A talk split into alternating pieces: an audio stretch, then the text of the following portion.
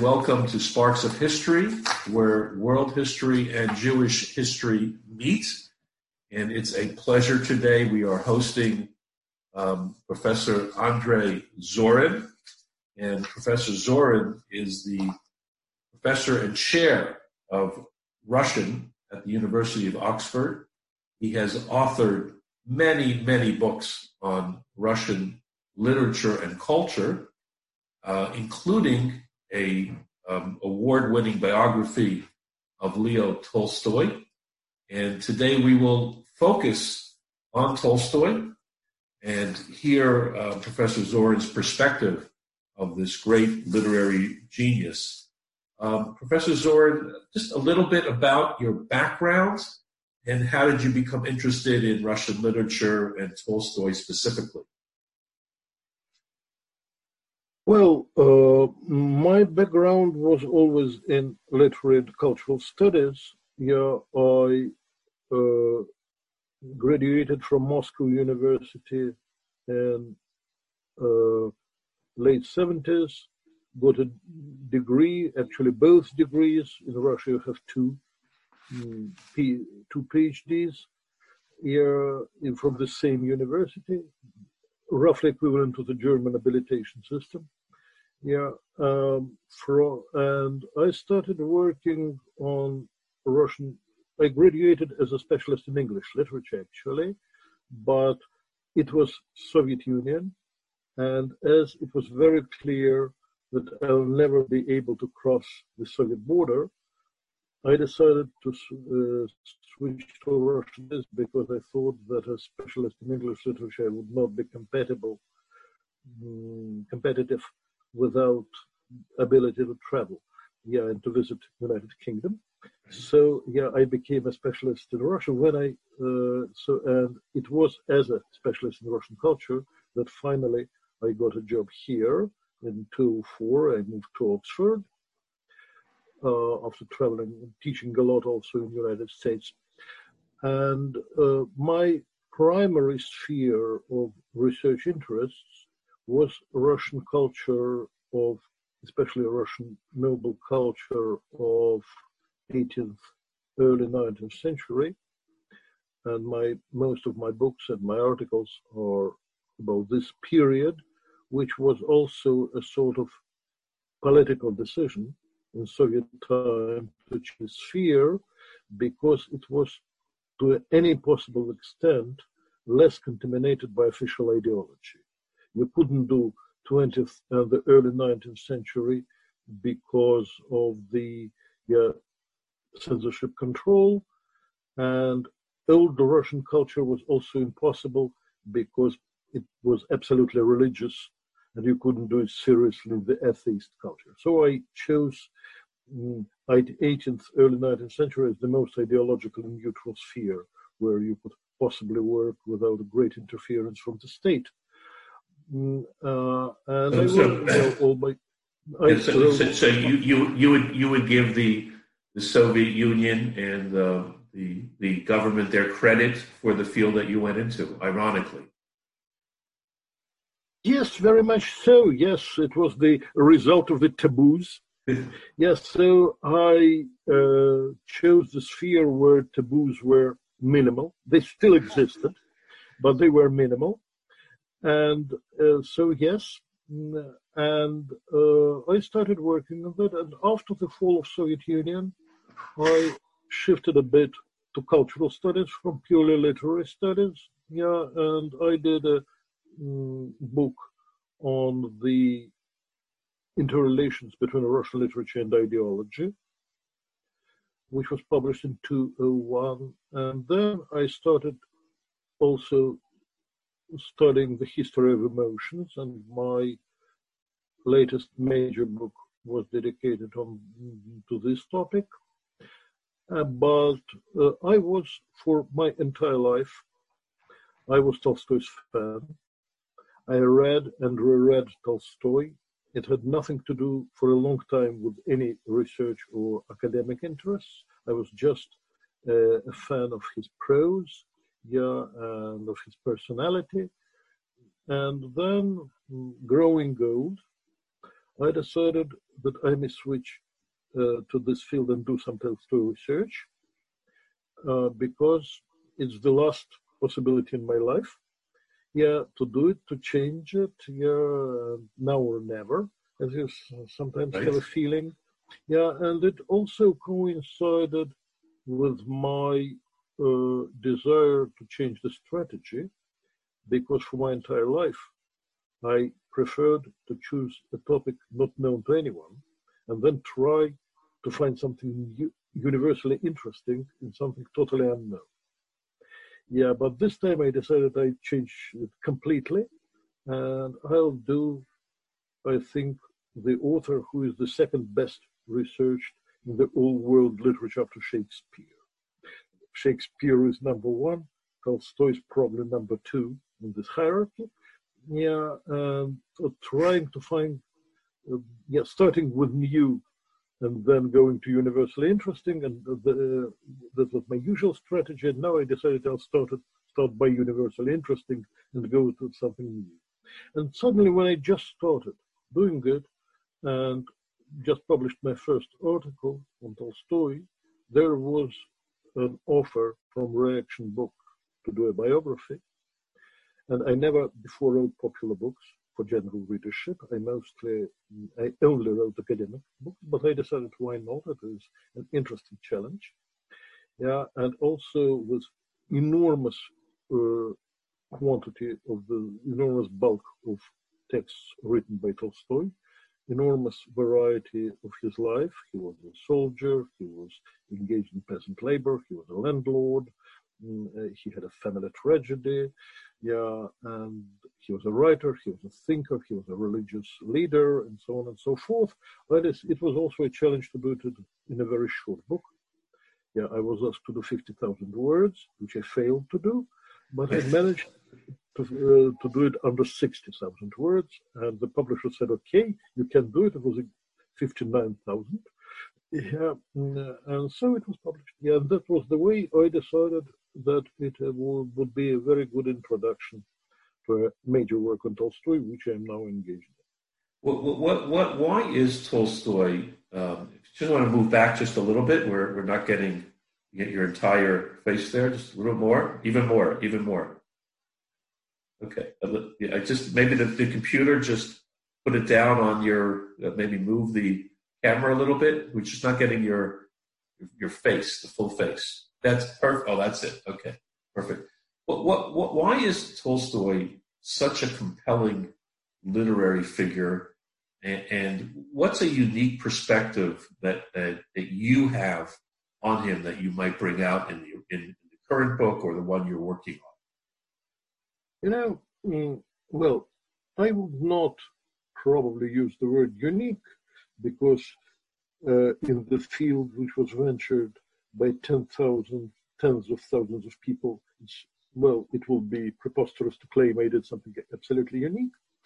But what was very important for me, as Tolstoy was uh, had a lot of major transitions in his life. He changed, he shifted his views, he switched from uh, writing to teaching and then to religious writings and back to writing and he, he uh, endured many major transformations through his life. Uh, it is rather usual to write about Tolstoy's contradictions. And everyone, not, not everyone, but the majority of people who wrote on Tolstoy included such thinkers who were exactly opposite each other in all other respects as Vladimir Lenin and Isaiah Berlin, both said uh, that Tolstoy was an immensely contradictory figure. And the word, when you deal with Tolstoy, the word contradictions is the most uh, usually used. And it, uh, to repeat the word, completely contradicted all my perceptions of Tolstoy. Uh, well, it is natural for a human being to be contradictory. We are all contradictory, but from my point of view, Tolstoy was the least contradictory figure you can imagine.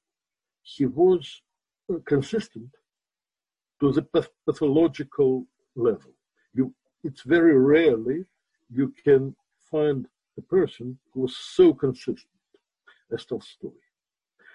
And my uh, idea and my take was to try to show this absolutely unique.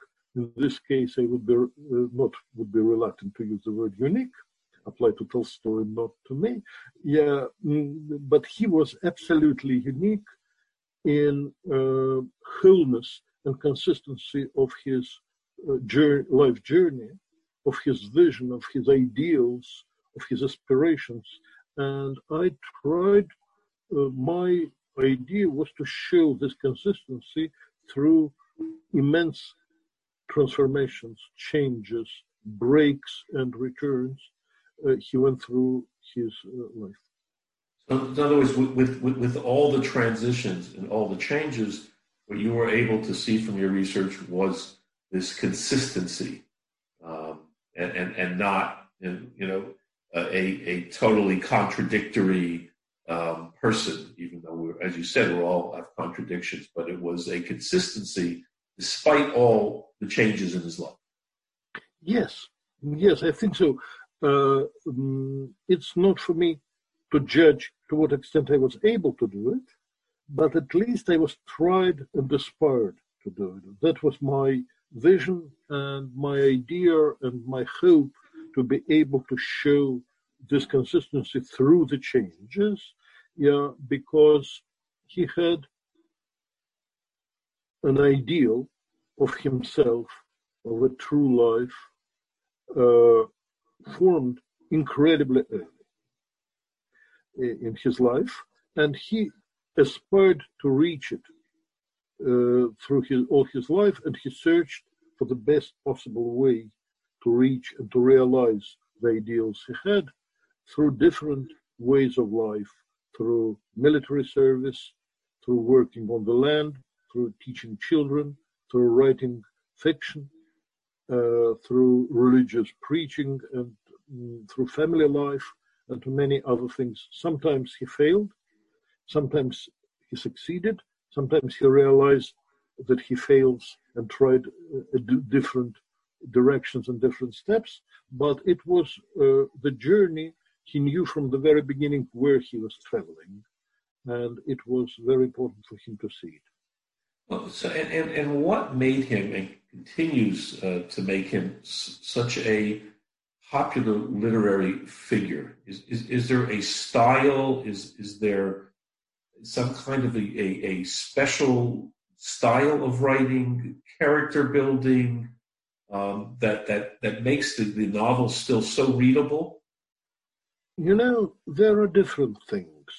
Def- definitely style, and definitely understanding of human life and human condition with you know, his, his ability to get inside human psyche and as mm, many critics that's i'm not unique here at all. Most of the critics say then when you read tolstoy you have a feeling that you deal with a piece of life and not with a piece of art.